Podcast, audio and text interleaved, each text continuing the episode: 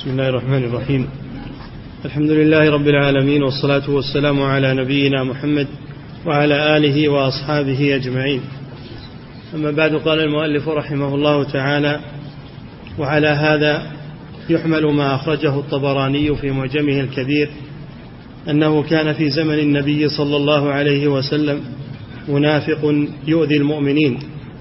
فقال أبو بكر رضي الله عنه قوموا بنا نستغيث برسول الله صلى الله عليه وسلم من هذا المنافق. فقال صلى الله عليه وسلم إنه لا يستغاث بي وإنما يستغاث بالله. فمراده صلى الله عليه وسلم أنه لا يستغاث به فيما لا يقدر عليه إلا الله. وأما ما يقدر عليه المخلوق فلا مانع من ذلك. بسم الله الرحمن الرحيم. الحمد لله رب العالمين. صلى الله وسلم على نبينا محمد وعلى آله وأصحابه أجمعين. من أنواع العبادة الاستغاثة الاستغاثة بالله. إذ تستغيثون ربكم فاستجاب لكم. فالاستغاثة هي طلب الغوث ولا تكون إلا في حالة الشدة. في حالة الشدة والضيق. والاستغاثة بالمخلوق فيما يقدر عليه لا بأس بها. كأن يعينك على رد عدوك أو يعينك في حاجة أنت مضطر إليها وهو يقدر عليها لا بأس بذلك. كما ذكر الله عز وجل عن موسى عليه السلام في قصته مع القبطي استغاثه الذي من شيعته أي الذي من بني إسرائيل استغاث بموسى لأن موسى من بني إسرائيل. على الذي من عدوه وهو القبطي من قوم من آل فرعون. فموسى عليه السلام كان فيه نجدة شجاعة وفيه بذل للمعروف والإحسان. طبع على هذا عليه الصلاة والسلام قبل النبوة. فلطم القبطي وكزه يعني لطمه بيده. وكان موسى عليه السلام قويا فقضت عليه هذه اللطمة. فوكزه موسى فقضى عليه. ثم ندم موسى عليه السلام قال هذا من عمل الشيطان استغفر ربه غفر الله له. ولكن سبب هذا أن فرعون وقومه أرادوا أن ينتصروا للقبطي القتيل فكانوا يسألون عن الذي قتله من هو هذا الرجل الذي قتله من بني إسرائيل؟ يريدون الفتك به.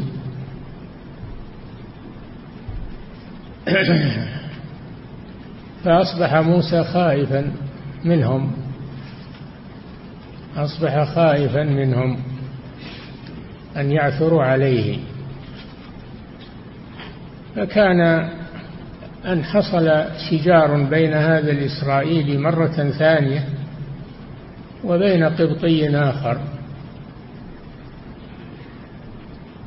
فطلب الإسرائيلي من موسى أن يغيثه.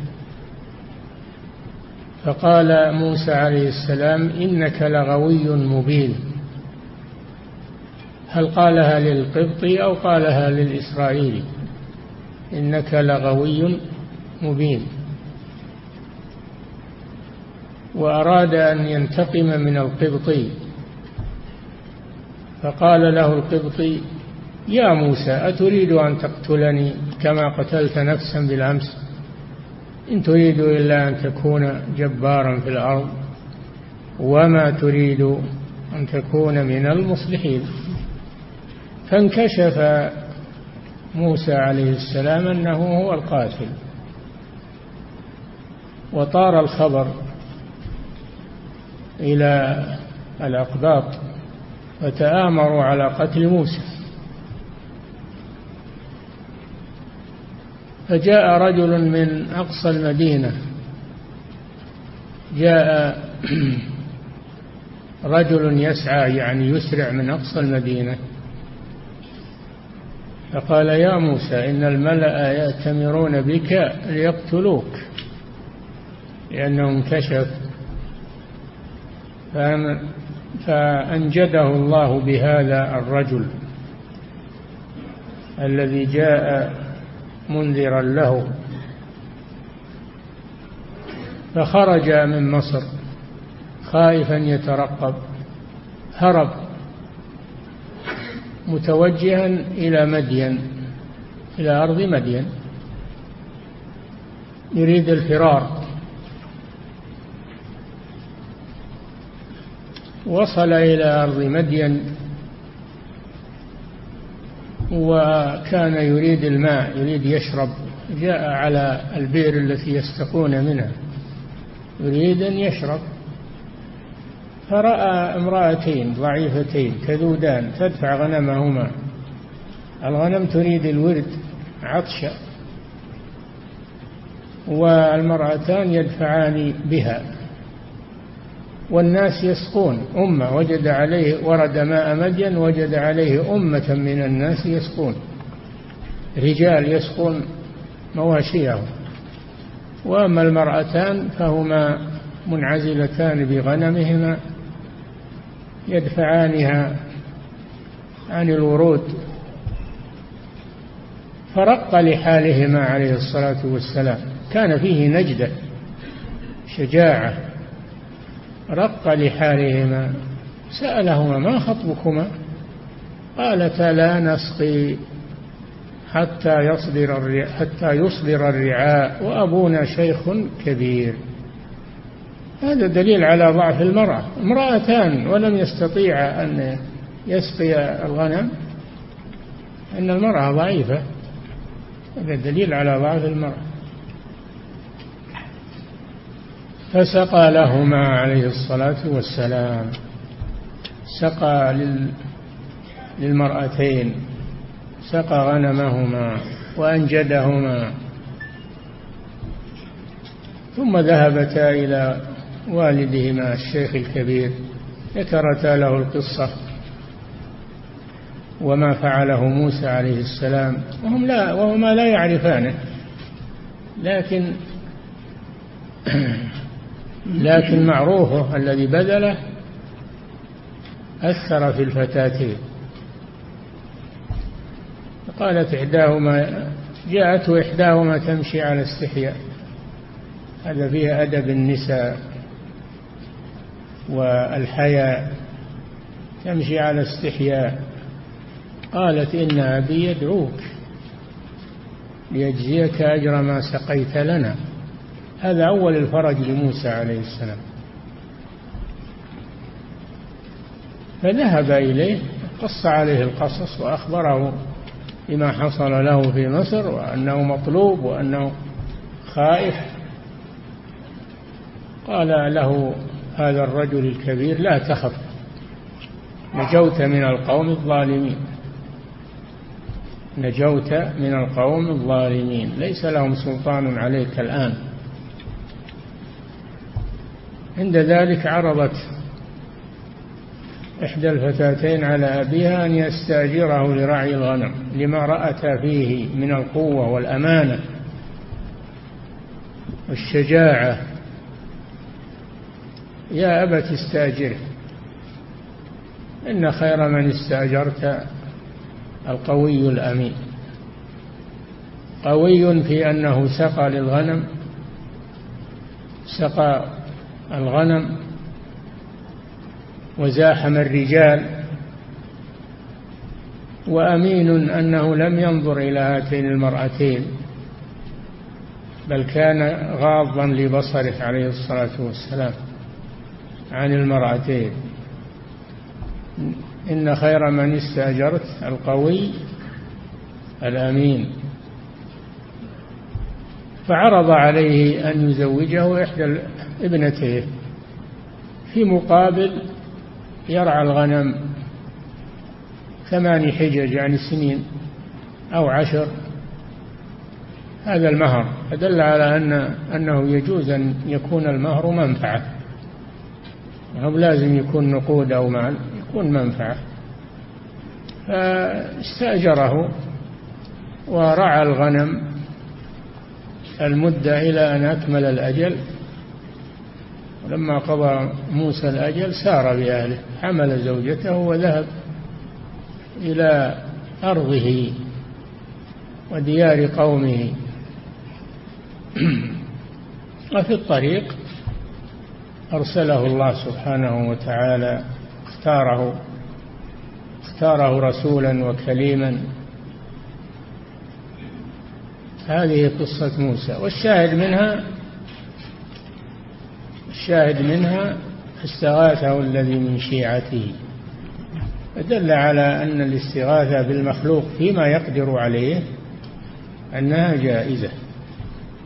وأما الاستغاثة بالمخلوق فيما لا يقدر عليه إلا الله فهذا لا يجوز هذا شرك لأن هذا نوع من أنواع العبادة. لا تجوز الاستغاثة بالأموات والأضرحة والغائبين ولا الحاضر ولا الحي الحاضر فيما لا يقدر عليه فيما لا يقدر عليه. الأموات لا تجوز الاستغاثة بهم مطلقا. انتبهوا الأموات لا تجوز الاستغاثة بهم مطلقا. وأما الأحياء فيجوز أن يستغاث بمن يقدر فيما يقدر عليه ولا يجوز أن يستغاث بمخلوق فيما لا يقدر عليه إلا الله سبحانه وتعالى. ومن ذلك الحديث الذي رواه الطبراني أن في معجمه الكبير أنه كان في زمن النبي صلى الله عليه وسلم رجل يؤذي المؤمنين. فقال أبو بكر رضي الله عنه قوموا بنا إلى رسول الله نستغيث به من هذا المنافق. فذهبوا إليه قال الرسول صلى الله عليه وسلم إنه لا يستغاث بي وإنما يستغاث بالله هذا فيما لا يقدر عليه إلا الله. فحمل المصنف رحمه الله حمل الحديث على النوع الذي لا يقدر عليه المخلوق. حمل قول الرسول لا يستغاث بي فيما لا يقدر عليه المخلوق وإنما يستغاث بالله. وغيره من العلماء قالوا هذا يقدر عليه المخلوق الرسول قادر على أن يمنع هذا المنافق. وأن يردعه ولكنه أراد أن أن يحمي التوحيد من هذه اللفظة. أن يحمي التوحيد من هذه اللفظة. فهذا حماية للتوحيد. وإن كان هذا في الأصل جائزا لكن يخشى أن يتدرج منه إلى ما لا يجوز. الرسول سد الباب في هذا وقال إنه لا يستغاث بي. كما أن القوم الذين قالوا له أنت سيدنا وابن سيدنا لما خشي هو سيد هو سيد الخلق عليه الصلاة والسلام. لا شك سيد ولد آدم. قال صلى الله عليه وسلم أنا سيد ولد آدم ولا فخر. ولكن لما قالوا له أنت سيدنا وابن سيدنا خاف عليهم من الغلو. خاف عليهم من الغلو. فقال صلى الله عليه وسلم إنما السيد الله. خاف عليهم من الغلو. وإن كان لفظة سيد جائزة وهو سيد عليه الصلاة والسلام. والله قال في حق يحيى وسيدا وحصورا سيد. لكن الرسول أراد أن يسد الباب. لما رآهم يمدحون الرسول خشي من الغلو فقال إنما السيد الله قولوا بقولكم أو بعض قولكم. أنا عبد الله ورسوله إنما السيد الله. هذا من باب حماية التوحيد. فالحديث يحتمل المعنيين. الله أعلم. نعم. فقال صلى الله عليه وسلم إنه لا يستغاث بي وإنما يستغاث بالله. هذا من باب التربية وحماية التوحيد. نعم. فمراده صلى الله عليه وسلم أنه لا يستغاث به فيما لا يقدر عليه إلا الله. هذا الذي حمله المؤلف عليه والحديث فيه احتمال آخر كما ذكرنا لكم. نعم. وأما ما يقدر عليه المخلوق فلا مانع من ذلك مثل أن يستغيث المخلوق بالمخلوق ليعينه على حمل حجر. نعم. أو يحول بينه وبين عدوه الكافر. أو, أو أرهقه عدو يريد قتله أو أخذ ماله فاستغاث بمن يحميه ويدفع عنه. هذا يجوز. يجوز هذا. نعم. مثل أن يستغيث المخلوق بالمخلوق ليعينه على حمل حجر أو يحول بينه وبين عدوه الكافر أو يدفع عنه سبعا صائلا أو لصا أو يدفع هذه حالة ضرورة أو يدفع عنه سبعا صائلا يريد افتراسه يستغيث بمن حوله من الرجال ليحموه من هذا السبع. هذا جائز. نعم. أو يدفع عنه سبعا صائلا أو لصا أو نحو ذلك. أو لصا يريد أخذ ماله. نعم. وقد ذكر أهل العلم أنه يجب على كل مكلف أن يعلم أن لا غياث ولا مغيث على الإطلاق إلا الله سبحانه وتعالى. يجب على أهل العلم أن يبينوا للناس هذا أن الاستغاثة فيما لا يقدر عليه إلا الله أنها عبادة ولا يجوز الاستغاثة بالمخلوق فيها كالاستغاثة بالأموات والأولياء والصالحين والأضرحة التي أهلكت كثيرا من الناس اليوم. نعم. وأن كل غوث من عند وقد ذكر أهل العلم أنه وقد ذكر أهل العلم أنه يجب على كل مكلف أن يعلم أن لا غياث ولا مغيث على الإطلاق إلا الله سبحانه. على الإطلاق. المغيث على الإطلاق هو الله. أما إغاثة المخلوق فيما يقدر عليه هذه شيء خاص. نعم. أن لا غياث ولا مغيث على الإطلاق إلا الله سبحانه وأن كل غوث من عنده. نعم. وإذا حصل شيء حتى, حتى إذا غاثك أحد المخلوقين فيما يقدر عليه فهذا من عند الله هو الذي سخره لك وهو الذي آه ما وهو الذي آه يعني ساقه إليك. نعم هو من عند الله أيضا. نعم. وأن كل غوث من عنده وإذا حصل شيء من ذلك على يد غيره فالحقيقة له سبحانه. الحقيقة أن الإغاثة منه سبحانه وهذا المخلوق سبب ساقه الله لك.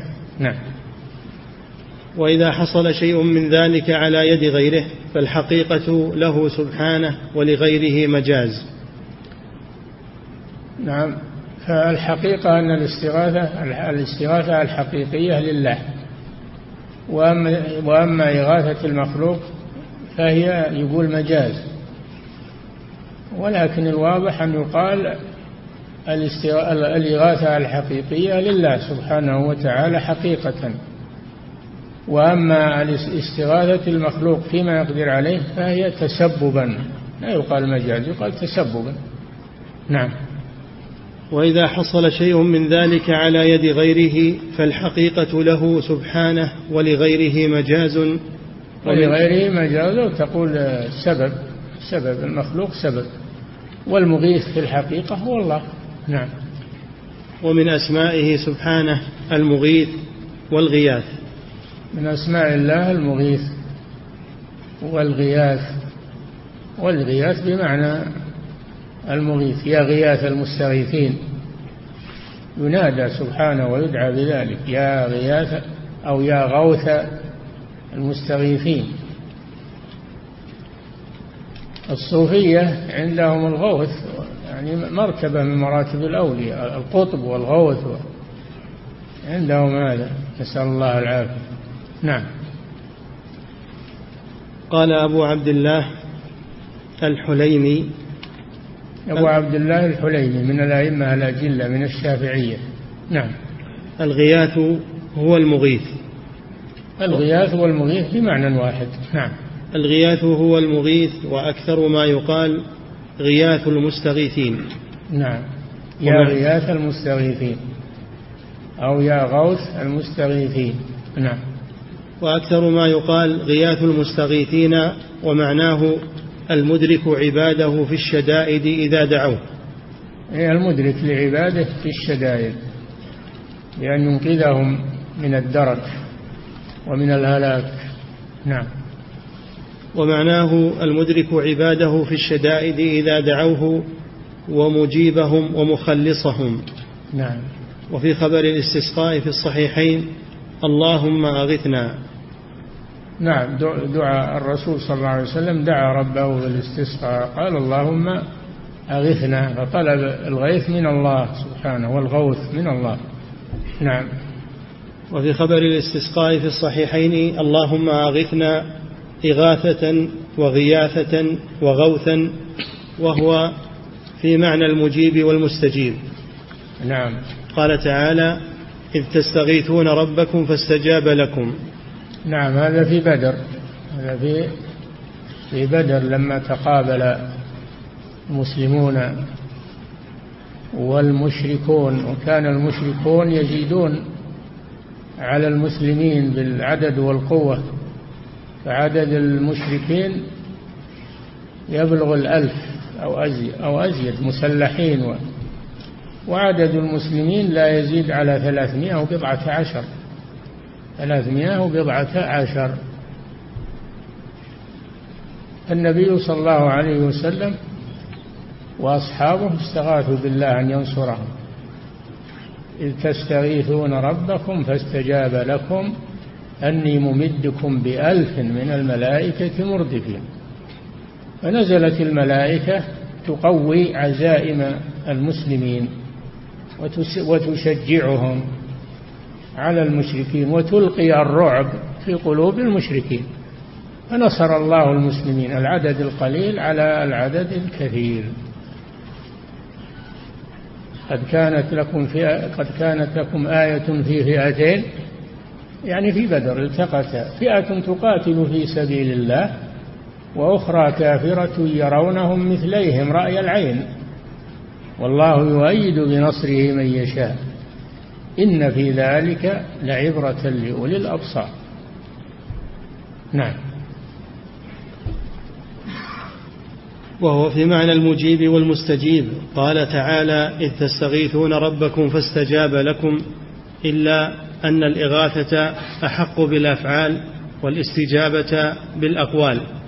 وقد يقع كل منهما موقع الآخر. نعم.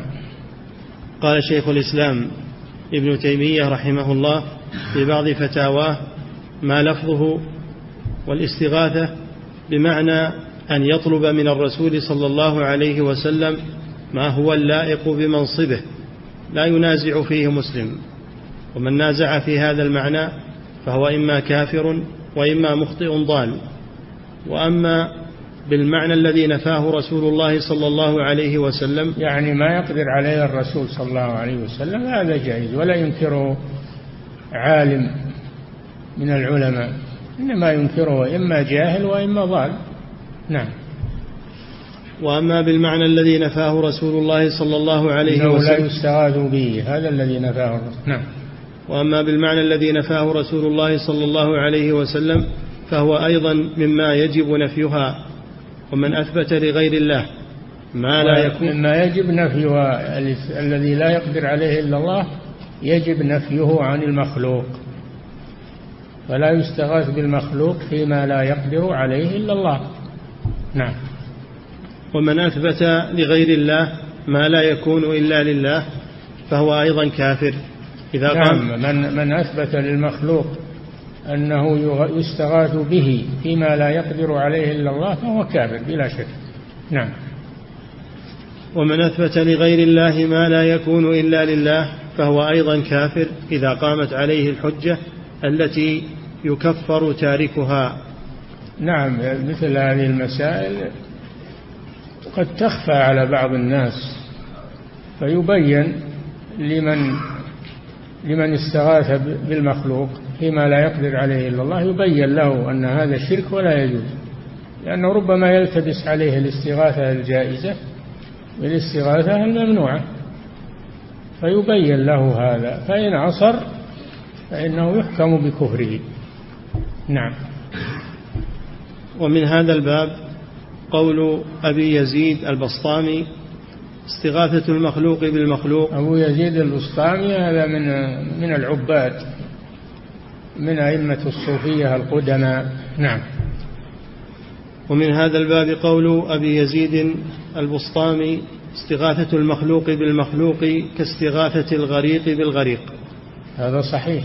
استغاثة المخلوق بالمخلوق كاستغاثة الغريق في لجة البحر بالغريق. الغريق لا يقدر ينقذ نفسه فكيف ينقذ من استغاث به؟ إنما الذي يغيث في هذا الموقف هو الله جل وعلا. ولهذا المشركون على شركهم. إذا كانوا في البحر وهاجت عليهم الرياح وخشوا من الموت فإنهم يتركون دعاء الأصنام ودعاء الأوثان والأولياء ويخلصون الدعاء لله لأنهم يعلمون أنه لا يخلص من الشدائد ولا يغيث في هذه المواقف إلا الله سبحانه وتعالى.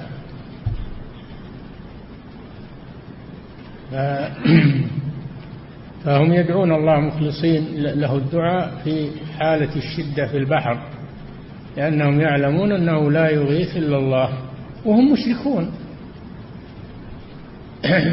فيخلصون الدعاء لله. إذا نجاهم إلى البر عادوا إلى الشرك.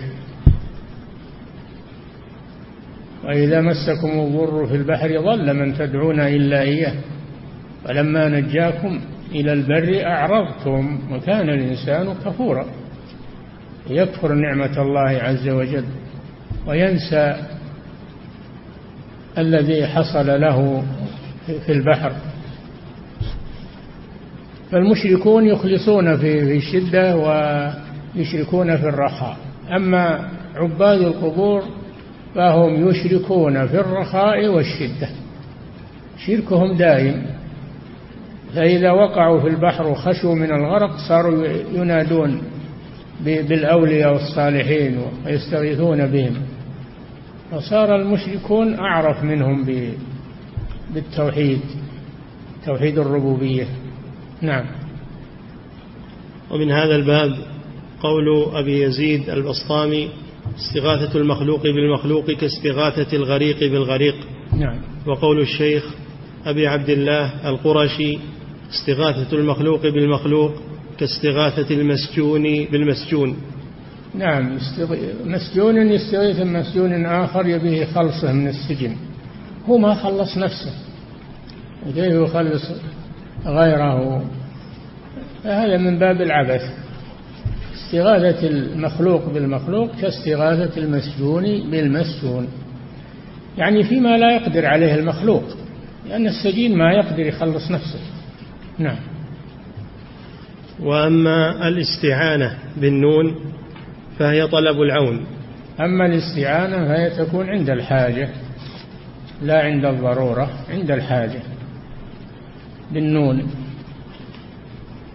وهذه تجوز في المخلوق فيما يقدر عليه أيضا. قال قال الله جل وعلا وتعاونوا على البر والتقوى قال النبي صلى الله عليه وسلم والله في عون العبد ما كان العبد في عون أخيه. فيجوز الاستعانة بالمخلوق في أمور الدنيا والحاجة إلى المال وإلى أن يحمل معه شيء ثقيل يعينه أو يعينه على بناء بيت أو ما أشبه ذلك. يجوز هذا. ليس هذا من الشرك وهذا يثاب عليه الذي يعين أخاه. نعم. أما الاستعانة بالمخلوق فيما لا يقدر عليه إلا الله فهذه شرك. قال تعالى إياك نعبد وإياك نستعين. لا يستعان إلا بالله فيما لا يقدر عليه المخلوق. نعم.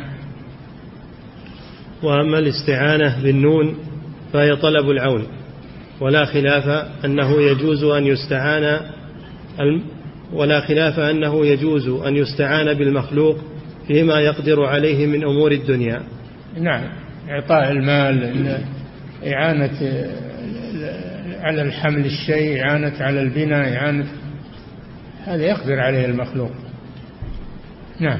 ولا خلاف أنه يجوز أن يستعان بالمخلوق فيما يقدر عليه من أمور الدنيا كأن يستعين به على أن يحمل معه متاعه أو يعلف دابته أو يبلغ رسالته. وأما ما لا يقدر عليه إلا الله جل جلاله فلا يستعان فيه إلا به ومنه إياك نعبد وإياك نستعين. وإياك نعبد هذا حصر. نحصر العبادة في الله ونحصر الاستعانة بالله فلا نعبد غيره ولا نستعين بغيره فيما لا يقدر عليه إلا الله جل وعلا. نعم. وأما التشفع بالمخلوق كذلك تشفع بالمخلوق فيما يقدر عليه من الدعاء أن يدعو الله. هذه شفاعة. إذا دعا لك فقد شفع لك عند الله.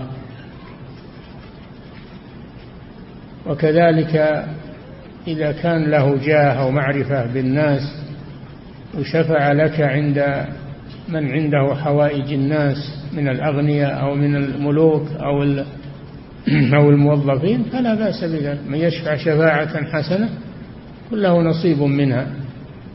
وقال وقال صلى الله عليه وسلم اشفعوا تؤجروا ويقضي الله على لسان نبيه ما شاء. الشفاعة التي يقدر عليها المخلوق مرغب بها. ومن ذلك الدعاء. أنت أن تطلب من أخيك أن يدعو الله لك بشفاعة صلاة الجنازة شفاعة لأن المصلين يدعون للميت. فهي شفاعة له عند الله عز وجل. نعم. وأما وأما التشفع بالمخلوق فلا خلاف بين المسلمين أنه يجوز طلب الشفاعة من المخلوقين فيما يقدرون عليه من أمور الدنيا. نعم تطلب من من المخلوقين الأحياء الحاضرين فيما يقدرون عليه. أما الأمور التي لا يقدر عليها إلا الله فلا أحد يشفع عند الله جل وعلا إلا بإذنه. نعم. وثبت بالسنة المتواترة واتفاق جميع الأمة أن نبينا صلى الله عليه وسلم هو الشافع المشفع. نعم لا شك أن الشفاعة حق الشفاعة حق ولكن لها شروط. إذا كانت الشفاعة في أمور الدنيا وما يقدر عليه الإنسان فلا بأس. إذا كانت الشفاعة عند الله فلا تجوز إلا بشرطين. الشرط الأول إذن الله للمشفوع للشافع أن يشفع عنده. الشرط الثاني أن يرضى الله عن المشفوع بأن يكون المشفوع فيه من أهل التوحيد. أما المشرك فلا تنفعه شفاعة الشافعين. كما قال تعالى فما تنفعهم شفاعة الشافعين. الشفاعة عند الله لها شرطان. إذن الله جل وعلا بها ورضاه عن المشفوع فيه أن يكون من أهل التوحيد. ولا يشفعون إلا لمن ارتضى. من ذا الذي يشفع عنده إلا بإذنه؟ إلا من بعد أن يأذن الله وك وكأي من ملك في السماوات لا تغني شفاعتهم شيئا إلا من بعد أن يأذن الله لمن يشاء ويرضى. شرطين نعم. وثبت بالسنة المتواترة واتفاق جميع الأمة أن نبينا صلى الله عليه وسلم هو الشافع المشفع. نعم وغير النبي صلى الله عليه وسلم يشفع أيضا. الدعاء دعاء المؤمنين بعضهم لبعض هذا شفاعة عند الله سبحانه وتعالى. وكذلك الأولياء والصالحون يشفعون لغيرهم يوم القيامة. والأطفال الصغار الذين ماتوا أفراطا يشفعون. نعم. بمعنى أنهم يدعون الله عز وجل يدعون الله عز وجل أن يخلص هذا الإنسان من العذاب. إذا كان من أهل الإيمان. نعم. وأن يخرجه من النار. نعم. أن نبينا صلى الله عليه وسلم هو الشافع المشفع وأنه يشفع للخلائق يوم القيامة وأن الناس يستشفعون به. ويطلبون منه أن يشفع لهم إلى رب أن يشفع لهم إلى ربه. هذا الشفاعة العظمى. الناس المؤمن والكافر يطلبون من الرسول أن يشفع لهم عند الله في أن يخلصهم من الموقف. هذه شفاعة عامة للمؤمن والكافر. فيستأذن من ربه ويدعو ربه حتى يؤذن له فيدعو الله أن أن أن يأتي لفصل لفصل القضاء بين الناس ويريحهم من الموقف. نعم. وأن الناس يستشفعون به ويطلبون منه أن يشفع لهم إلى ربه ولم يقع ولم يقع ولم يقع الخلاف إلا في كونها لمحو ذنوب المذنبين أو لزيادة ثواب المطيعين. ولم يقل أحد من المسلمين بنفيها قط. نعم الشفاعة العظمى هذه مجمع عليها. أما شفاعته في أهل الكبائر من أمته فهذه يخالف فيها يخالف فيها الجهمية و ويخالف فيها المعتزلة ويقولون لا شفاعة في من دخل النار. ولو كان من المؤمنين لا شفاعة فيه من دخل يخلد فيها. ينكرون الأحاديث الواردة في ذلك والعياذ بالله. أما أهل السنة والجماعة فيثبتونها بالشرطين المذكورين إذن الله للشافع أن يشفع ورضاه عن المشفوع فيه. نعم. ولم يقع الخلاف إلا في كونها لمحو ذنوب المذنبين أو لزيادة ثواب يعني, يعني الشفاعة الأولى وهي الشفاعة العظمى هذه لم يختلفوا فيها إنما الخلاف الشفاعة في عصاة الموحدين. فالمعتزلة الجهمية والمعتزلة نفوها. والعياذ بالله هذا ينطبق عليهم هم أليس لهم ذنوب؟ أليس لهم معاصي؟ هم عندهم كبائر.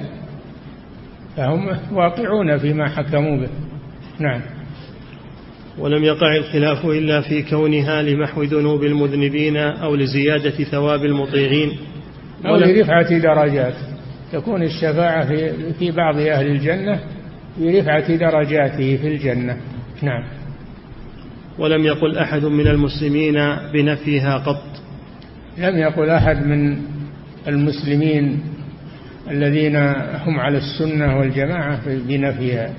إنما هذا خلاف الفرق الضالة كالجامية والمعتزلة. نعم.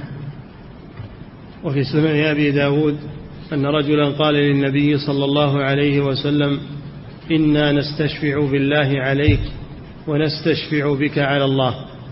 فقال صلى الله عليه وسلم شأن الله أعظم من ذلك. إنه لا يستشفع به على أحد من خلقه. نعم شيخ الإسلام محمد بن عبد الوهاب كما تعلمون عقد بابا على هذا الحديث. باب لا يستشفع بالله على أحد من خلقه. وأنكر الرسول صلى الله عليه وسلم على الرجل الذي جاء يطلب منه أن أن يستسقي للمسلمين وأنهم أصابهم الجدب وأصابهم الشدة.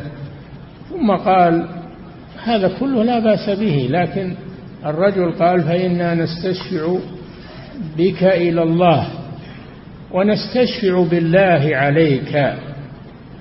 فغضب الرسول صلى الله عليه وسلم عند قوله نستشفع بالله عليك. فقال إن شأن الله أعظم شأن الله أعظم إنه لا يستشفع بالله على أحد من خلقه. لأن المشفوع عنده أعظم من الشافع فهو جعل الله شافعا عند المخلوق. وهذا تنقص لله عز وجل. الرسول غضب عند ذلك وأنكر على هذا الرجل وأنكر على هذا الرجل. هذه اللفظة نستشفع بالله عليك. أما أول الحديث نستشفع بك إلى الله هذه لم ينكرها الرسول صلى الله عليه وسلم. نعم.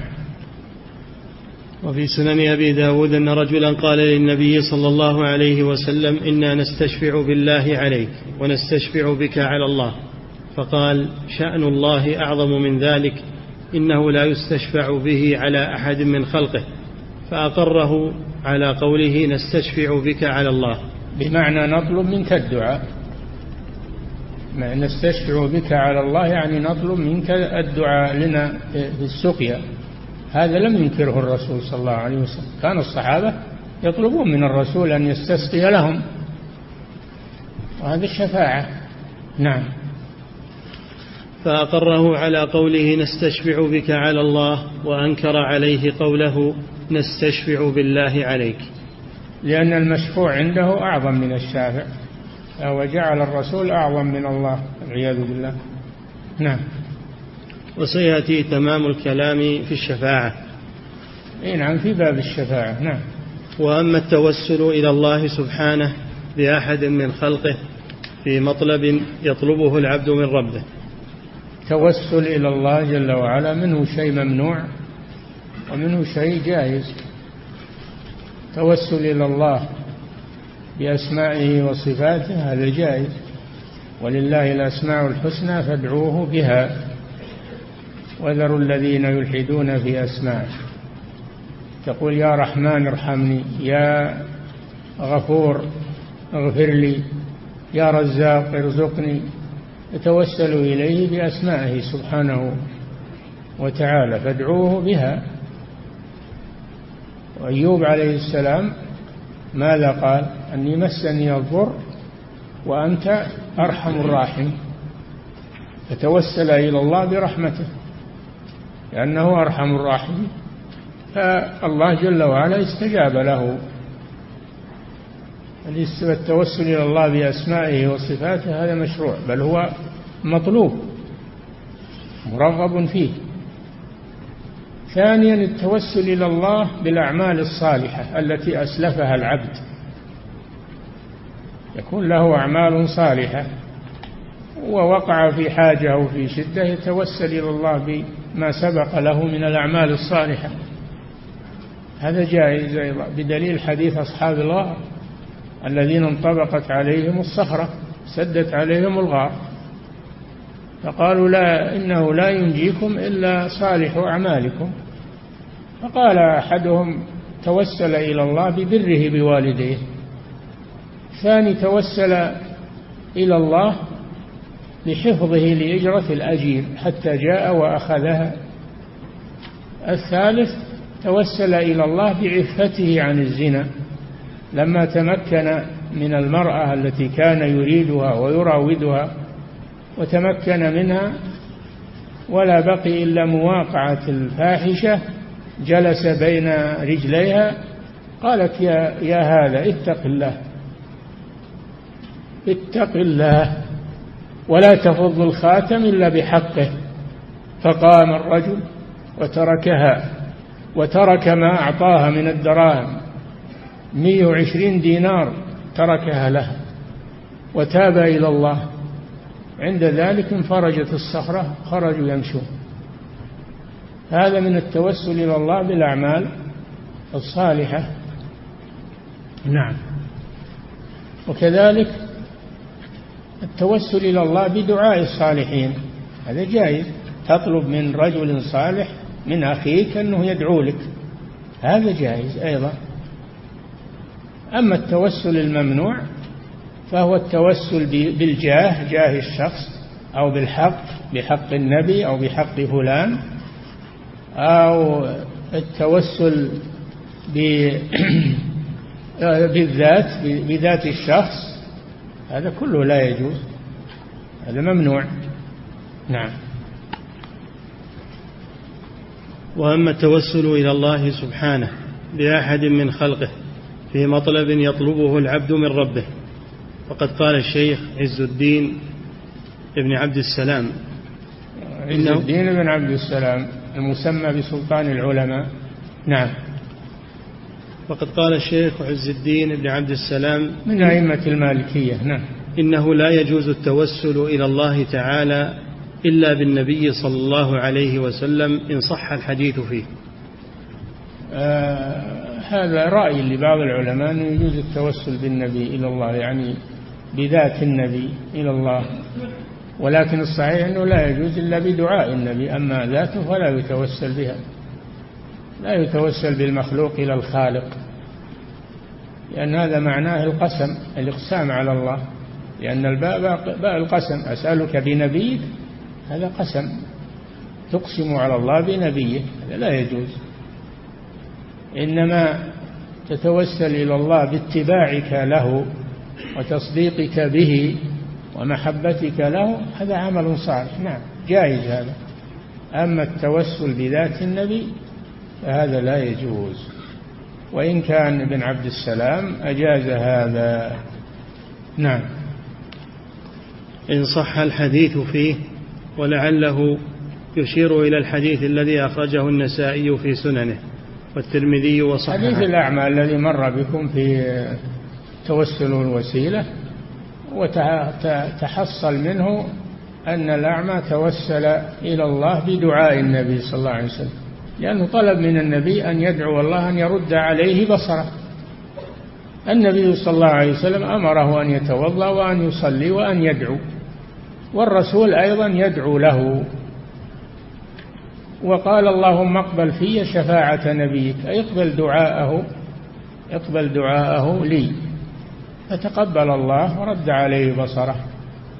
هذا توسل بدعاء النبي صلى الله عليه وسلم وليس توسلا بذاته. نعم. ولعله يشير إلى الحديث الذي أخرجه النسائي في سننه والترمذي وصححه وابن ماجه وغيرهم أن أعمى أتى إلى النبي صلى الله عليه وسلم فقال يا رسول الله إني أصبت في بصري فادعوا الله لي. شوف ادعوا الله لي. توسل إلى الرسول بدعائه نعم.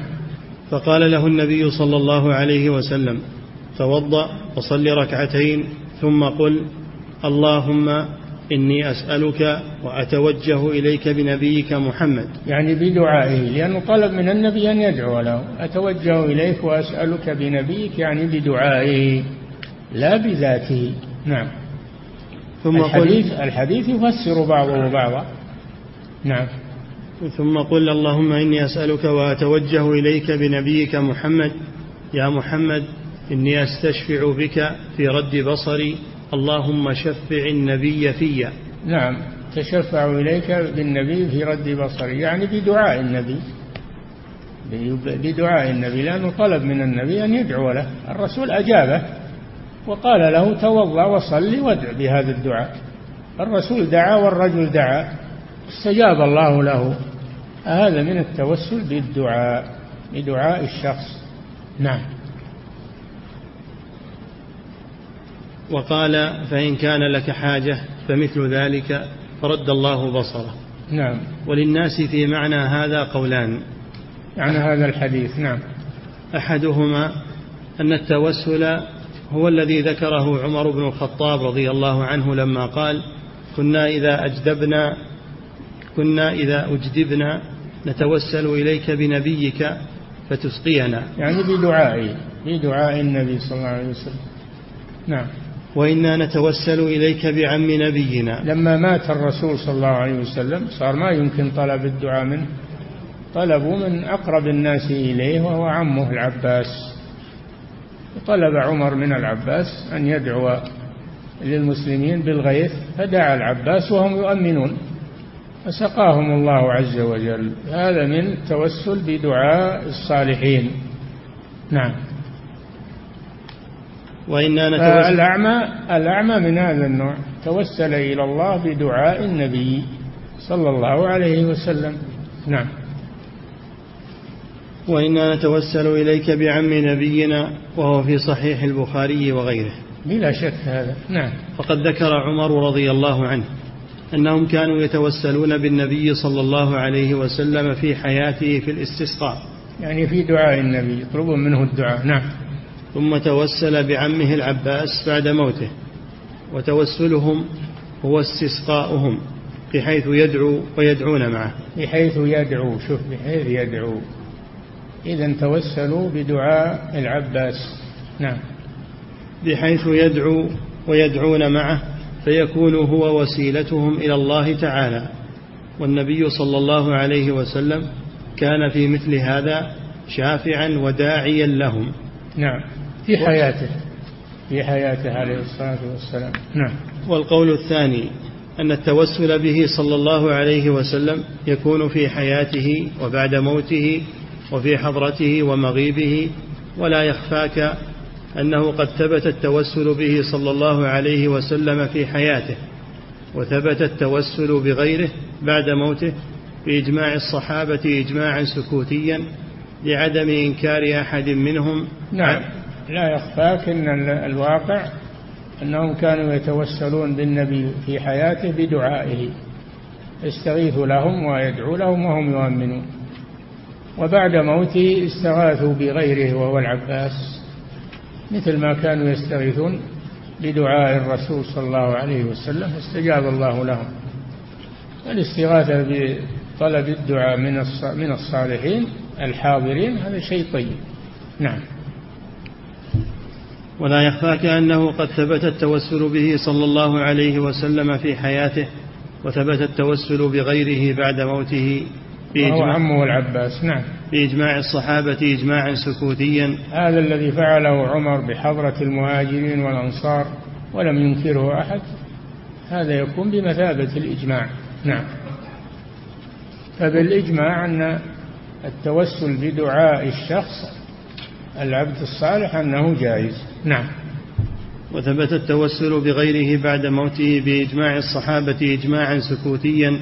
لعدم إنكار أحد منهم على عمر رضي الله عنه بالتوسل بالعباس رضي الله عنه. يعني بدعائه نعم.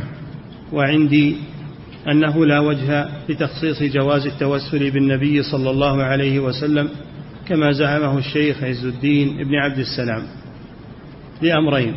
وعندي؟ وعندي أنه لا وجه لتخصيص جواز التوسل بالنبي صلى الله عليه وسلم كما زعمه الشيخ عز الدين ابن عبد السلام لأمرين. الأول ما عرفناك به من إجماع الصحابة رضي الله عنهم. يعني بالدعاء. لا, لا إشكال جواز التوسل بدعاء الغير بدعاء الغير من الصالحين. نعم. الأول ما عرفناك به من إجماع الصحابة رضي الله عنهم. والثاني أن التوسل إلى الله بأهل الفضل والعلم هو في التحقيق. توسل بأعمالهم الصالحة ومزايا توسل بدعائهم بدعائهم. أما أعمالهم الصالحة فهي لهم. ما يجوز للإنسان يتوسل إلا بأعماله هو ولا يتوسل بأعمال غيره وصلاح غيره. هذه النقطة مهمة وإن كان ظاهر كلام الشيخ هنا أنه يجيز أنه يجيز هذا الأمر لكن نحن لا نتوسل بأعمال غيرنا وإنما نتوسل بأعمالنا الصالحة نحن ولا ينفعنا صلاح غيرنا. تلك أمة قال الله جل وعلا لما انتسب اليهود والنصارى إلى إلى إبراهيم و وإسحاق ويعقوب قال الله جل وعلا تلك أمة قد خلت. لها ما كسبت ولكم ما كسبتم ولا تسألون عما كانوا يعملون. فكل بعمله هو لا بعمل غيره. نعم. والثاني أن التوسل إلى الله بأهل الفضل والعلم هو في التحقق هو في التحقيق توسل بأعمالهم الصالحة ومزاياهم الفاضلة لا يكون الفاضل فاضلا إلا بأعماله. قلنا أن التوسل بأعمال الآخرين لا يجوز وصلاح الآخرين لا يجوز. إنما يتوسل الإنسان بأعماله الصالحة هو التي عملها هو. نعم. فإذا قال قائل يكفي نقف عند هذا. نعم. نعم. يقول فضيلة الشيخ وفقكم الله يقول السائل كنت أستغيث بأحد من الناس فكيف أتوب من ذلك؟ نعم. إيش يقول؟ يقول كنت أستغيث بأحد من الناس فكيف أتوب من ذلك؟ هذا مجمل السؤال. إن كان قصده يستغيث به فيما يقدر عليه فلا بأس بذلك. أما إن كان يستغيث به فيما لا يقدر عليه إلا الله فهذا لا يجوز. فعليه التوبة إلى الله. وترك هذا الشيء. نعم. يقول فضيلة الشيخ وفقكم الله. نعم. يقول قول موسى عليه الصلاة والسلام عسى ربي أن يهديني سواء السبيل. هل يجوز الدعاء بهذا عند الشدائد واليأس من الأمور؟ موسى عليه السلام خشي من ضياع الطريق. طريقه إلى مدين. خشي أن أن يضيع الطريق فهو يسأل الله أن يدله على الطريق إلى مدين إلى مقصده. ونعم هذا هذا لا بأس به. إذا خشيت أنك تضيع بالبر ادعو الله أن يهديك الطريق الصحيح الذي يوصلك إلى النجاة. نعم. يقول فضيلة الشيخ وفقكم الله يقول هل الشيخ الذي ذهب إليه موسى عليه السلام في مدين هو شعيب عليه السلام؟ ما يدرى الله أعلم. الله أعلم. بعض الناس يقول إنه شعيب ولكن ما هو بالظاهر ما هو إنه شعيب. نعم ما هو من, من, من الله ما ذكر إنه شعيب. ما ذكر أنه شعيب. وإنما هو شيخ كبير. وحصل مع موسى معه ما حصل من الاتفاقية فهو رجل من صالح من أهل مدين. نعم. يقول فضيلة الشيخ وفقكم الله يقول ما ديانة الأقباط في زمن موسى عليه السلام؟ ديانتهم عبادة فرعون. استخف قومه فأطاعوه. طاعوه في قوله أنا ربكم الأعلى. نعم. يقول فضيلة الشيخ وفقكم الله يقول أليست أسماء الله سبحانه وصفاته توقيفية؟ فلماذا نقول يجوز أن ندعو الله بأن نقول يا مغيث المستغيثين ولم يرد ذلك من أسمائه بدليل صحيح؟ إيش إدراك أنه ما ورد؟ هذا وارد. هذا وارد. لكن أنت ما دريت وأنت لست بحجة. نعم. يقول فضيلة الشيخ وفقكم الله. يقول بعض الناس إذا أعجبه شيء فإنه يقول يا صلاة النبي. فما حكم هذه اللفظة؟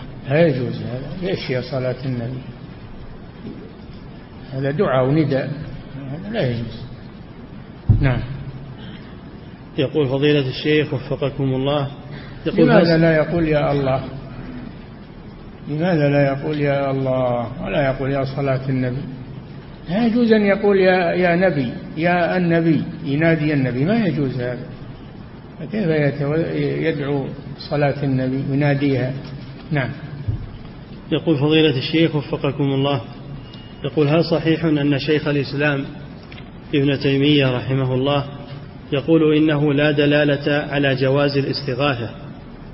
بقوله سبحانه فاستغاثه الذي هو من شيعته لأن موسى آنذاك لم يكن نبيا والإسرائيلي الذي استغاث بموسى كان كافرا. هل هذا نعم. قول لشيخ الإسلام؟ أنا ما شفت كلام شيخ الإسلام في هذا إن كان أنه وجده السائل يجيبه لنا نشوف نعم. يقول فضيلة الشيخ وفقكم الله يقول استدل أحد الصحفيين بقصة موسى عليه الصلاة والسلام مع المرأتين استدل بها على جواز الاختلاط. يقول ووالله إني لأعرف إن, أن استدلاله خطأ ولكن كيف نرد على مثل هؤلاء؟ وش أدرى أن مختلطات؟ هن, هن عازلات غنم على حدة تذودان على حدة من, من القوم ولم تخالط القوم على البير ونزح الماء. نعم. يقول فضيلة الشيخ وفقكم الله يقول ذكر فضيلتكم أن أبي يزيد البسطامي من الصوفية القدماء. نعم. فهل يعتبر رحمه الله من العلماء؟ وما الفرق بين الصوفية القدماء والصوفية المتأخرين؟ الصوفية القدماء يغلب عليهم العبادة والزهد ولم تحصل عندهم شطحات مثل شطحات المتأخرين من الصوفية. هم عباد وزهاد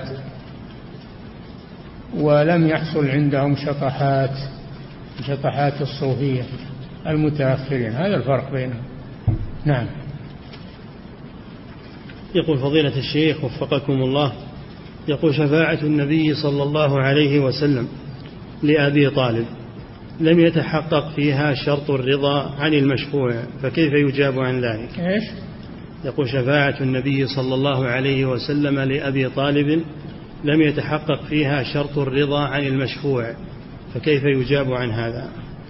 ما شفع فيه بإخراجه من النار إنما شفع في تخفيف العذاب عنه فقط. جعل في ضحضاح من النار.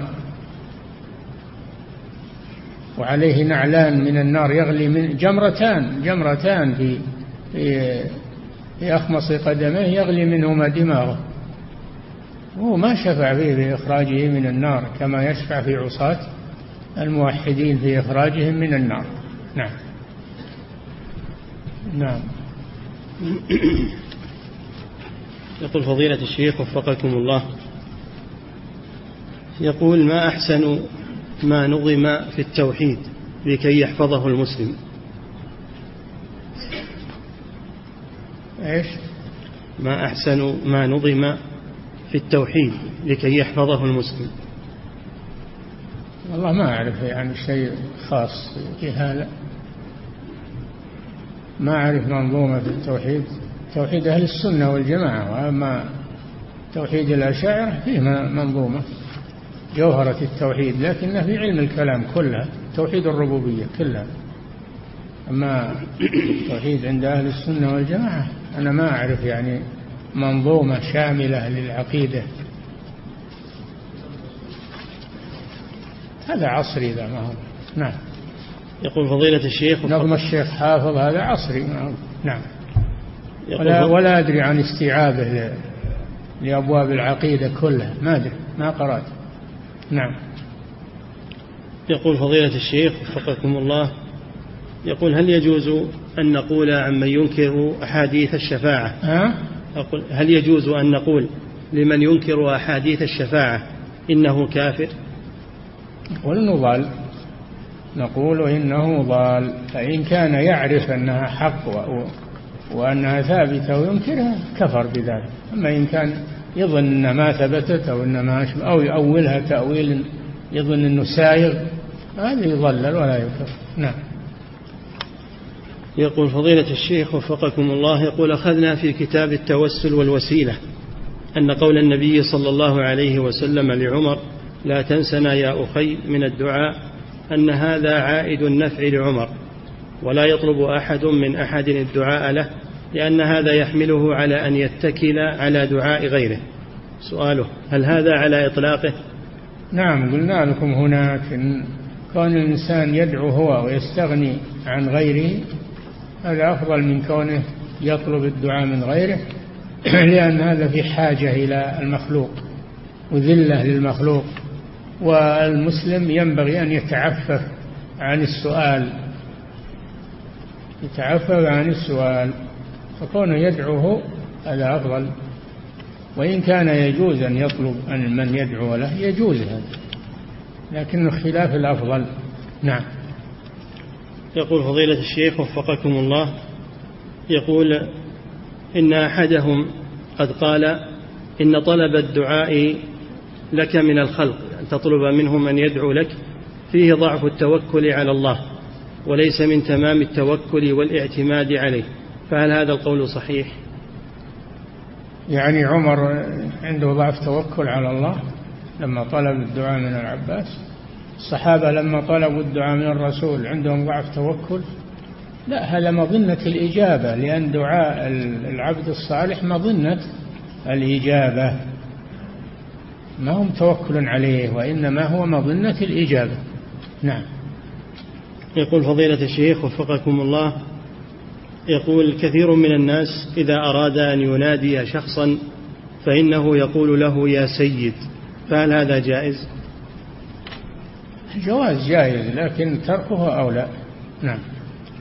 يقول فضيلة الشيخ وفقكم الله في قول المؤلف رحمه الله عن النبي صلى الله عليه وسلم إنه الشافع المشفع. ما معنى قوله المشفع؟ الذي يقبل الله شفاعته المشفع الذي يقبل الله شفاعته. نعم. يقول فضيلة الشيخ وفقكم الله يقول يستدل بعض أهل البدع بما ورد عنه صلى الله عليه وسلم بأنه قد قال ما الشرك أخشى عليكم؟ بأنه الشرك؟ ما الشرك أخشى عليكم؟ بأنه لا يوجد شرك في الأمة المحمدية. وين هالحديث اللي ما قال الرسول ما الشرك أخشى عليكم؟ بل الرسول خاف على صحابته الشرك الأصغر. أخوف ما أخاف عليكم؟ الشرك الأصغر. فسئل عنه قال الرياء. ما يقول ما الفقر الذي ورد عنه صلى الله عليه وسلم أنه قال ما الفقر أخشى عليكم ولكن أخشى أن تبسط عليكم الدنيا فتنافسوها كما تنافسوها فتهلككم كما أهلكتهم. هذا الحديث الوارد. أما الشرك فخافه الرسول صلى الله عليه وسلم حتى على أصحابه. قال أخوف ما أخاف عليكم الشرك الأصغر. نعم. يقول فضيلة الشيخ وفقكم الله يقول هل يجوز الاستغاثة بالكفار فيما يقدرون عليه؟ عند الحاجة لا بأس عند الضرورة لا بأس. عند الضرورة لا بأس. إذا جاك سبع يبي يفترس يفترسك عندك كافر مسلح ما تقول له ساعدني؟ هذا أمر أمر جائز. هذه أمور مباحة. نعم. يقول فضيلة الشيخ وفقكم الله وهل يجوز الاستغاثة بالجن؟ لا الغائبين والأموات والجن لا يجوز الاستغاثة بهم لا تجوز الاستعانة والاستغاثة بالغائبين والأموات. إنما هذا في حق الحي الحاضر. نعم. يقول فضيلة الشيخ وفقكم الله. يقول ما حكم قول بعض الناس علي الطلاق؟ هل هو شرك؟ يقول ما حكم قول بعض الناس علي الطلاق أن تفعل كذا؟ هل هذا شرك وحلف بغير الله؟ لا هذا يجري مجرى الحلف ولا ما هو؟ هو ما هو بحلف لكن يجري مجرى الحلف لأنه علق عليه الشيء على فعله أو على تركه فهو يجري مجرى الحلف وليس هو بالحلف. الحلف ما كان بالواو أو بالباء أو بالتاء. والله تالله. بالله. نعم. يقول فضيلة الشيخ وفقكم الله يقول بعض من الناس عندما يريد من شخص آخر شيئا فإنه يقول له والنبي أن تفعل كذا. فهل في هذا القول شيء؟ وأنا نعم هذا حلف هذا حلف بغير الله. والنبي هذا حلف بغير الله. لكن هو قد يكون نشأ على هذا ولا قصد الحلف إنما درج على لسانه. ولكن على كل حال يجب تجنب هذه اللفظة ونهي من تحصل منه. هذه كثير ما تكون على ألسنة المصريين والنبي والنبي كذا. نعم. ويقول واحد حفظك يقول والنبي إني موحد. ها؟ نعم. ويقول حفظك الله وهل أنكر على من يذكر هذا الأمر؟ نعم بي- بين له علمه بين له يمكن إنه جاهل ما يدري بين له. هذا شاف الناس يقولون في بلده ونشأ عليه وظن إنه جايز. نعم. يقول فضيلة الشيخ وفقكم الله ما حكم قول بعض الناس يا وجه الله هل يجوز لا ذلك يجوز نداء الصفة. يا رحمة الله يا وجه الله إنما ينادى الموصوف سبحانه. يا الله نعم. ويتوسل إليه بصفته أو باسمه. نعم. يقول فضيلة الشيخ وفقكم الله يقول قمت اليوم بدعوة أحد العمال إلى الإسلام فقبل الدعوة وطلب مني أن أعطيه تفسيرا للقرآن الكريم بلغته. هل يجوز لي أن أعطيه هذا التفسير الذي بلغته أو إنما أعطيه كتابا آخر فيه تعليم عن الإسلام؟ لا هو ترجموا معاني القرآن الكريم ترجموها وأرسلوها إلى إلى الدعاة في الخارج ليعطوها من يرغب من الكفار لأجل أن أن يعرف معاني القرآن. أما نفس القرآن فلا يترجم ولا يجوز ولا يمكن أيضا لكن ترجمة معانيه وتفسيره لا بأس تعطيه ترجمة التفسير. نعم. يسمى ترجمة معاني القرآن الكريم ولا يقال ترجمة القرآن الكريم. نعم. يقول فضيلة الشيخ وفقكم الله. وهذا يوزع الآن ترجمة معاني القرآن توزع الآن في مكاتب التعاون وفي المراكز الإسلامية وفي ومن مجمع المصحف ومن رابطة العالم الإسلامي يوزع. ترجمة معاني القرآن الكريم. نعم. احصل على نسخة وأعطه إياها. نعم. يقول فضيلة الشيخ وفقكم الله يقول قال بعض طلبة العلم إن السنور المنهي عن أكله وبيعه هو القط البري.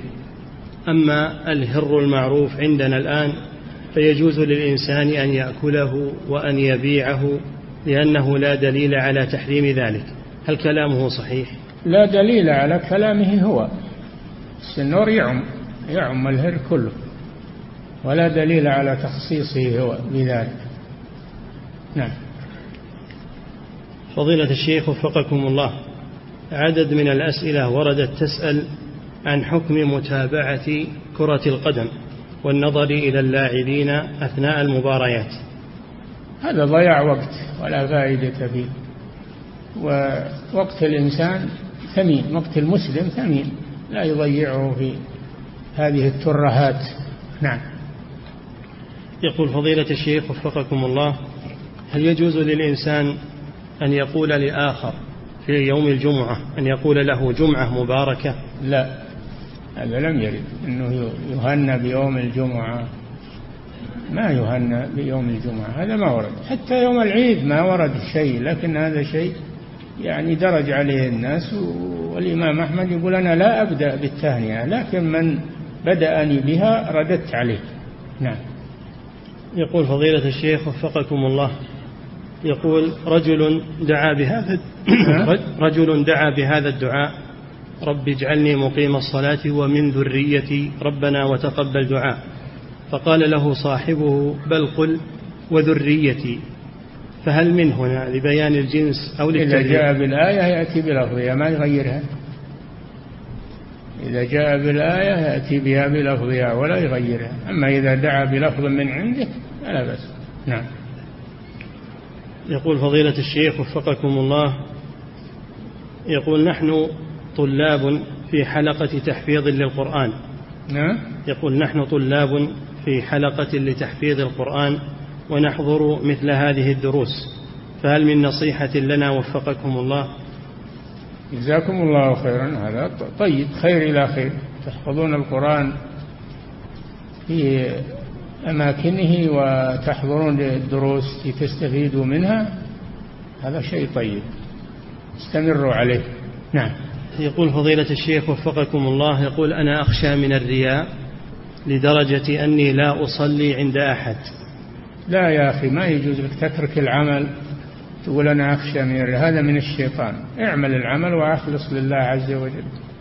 لا تترك العمل خوفا من الرياء. هذا ما يريده الشيطان. يثبطك يقول لك لا تصلي لا يظن أنك ترائي بهذا. لا تقوم الليل يخشى عليك من الرياء. نسأل الله السلامة من الرياء ومن الشرك واستمر على العمل الصالح. نعم. يقول فضيلة الشيخ وفقكم الله يقول علي كفارتي كفارتا يمين ومعي بعض المال لكنني بحاجة إليه ولا أستطيع أن أكفر به فهل علي الصيام؟ أم يجب علي أن نعم أكفر؟ عليك الصيام. إذا كان ما عندك شيء زائد عن حاجة تطعم فتصوم فمن لم يجد فصيام ثلاثة أيام وأنت غير واجد زائد عن حاجة نعم. يقول فضيلة الشيخ وفقكم الله يقول كان على والدي دين ولم أعرف صاحبه ثم إنني قد عرفته الآن فهل أتصدق عن صاحب الدين أم ماذا أعمل؟ إذا عرفته توديه له إن كان موجود وإن كان ميت تعطيه لورثته ولا تصدق به. إلا إذا لم تجده ولم تجد له وارثا تصدق به. نعم. يقول فضيلة الشيخ وفقكم الله يقول هل يجوز فرقعة الأصابع في الصلاة؟ لا هذا من العبث هذا من العبث والدلالة على الكسل. نعم. انتهى. الله تعالى أعلم صلى الله وسلم على نبينا محمد وعلى آله وصحبه.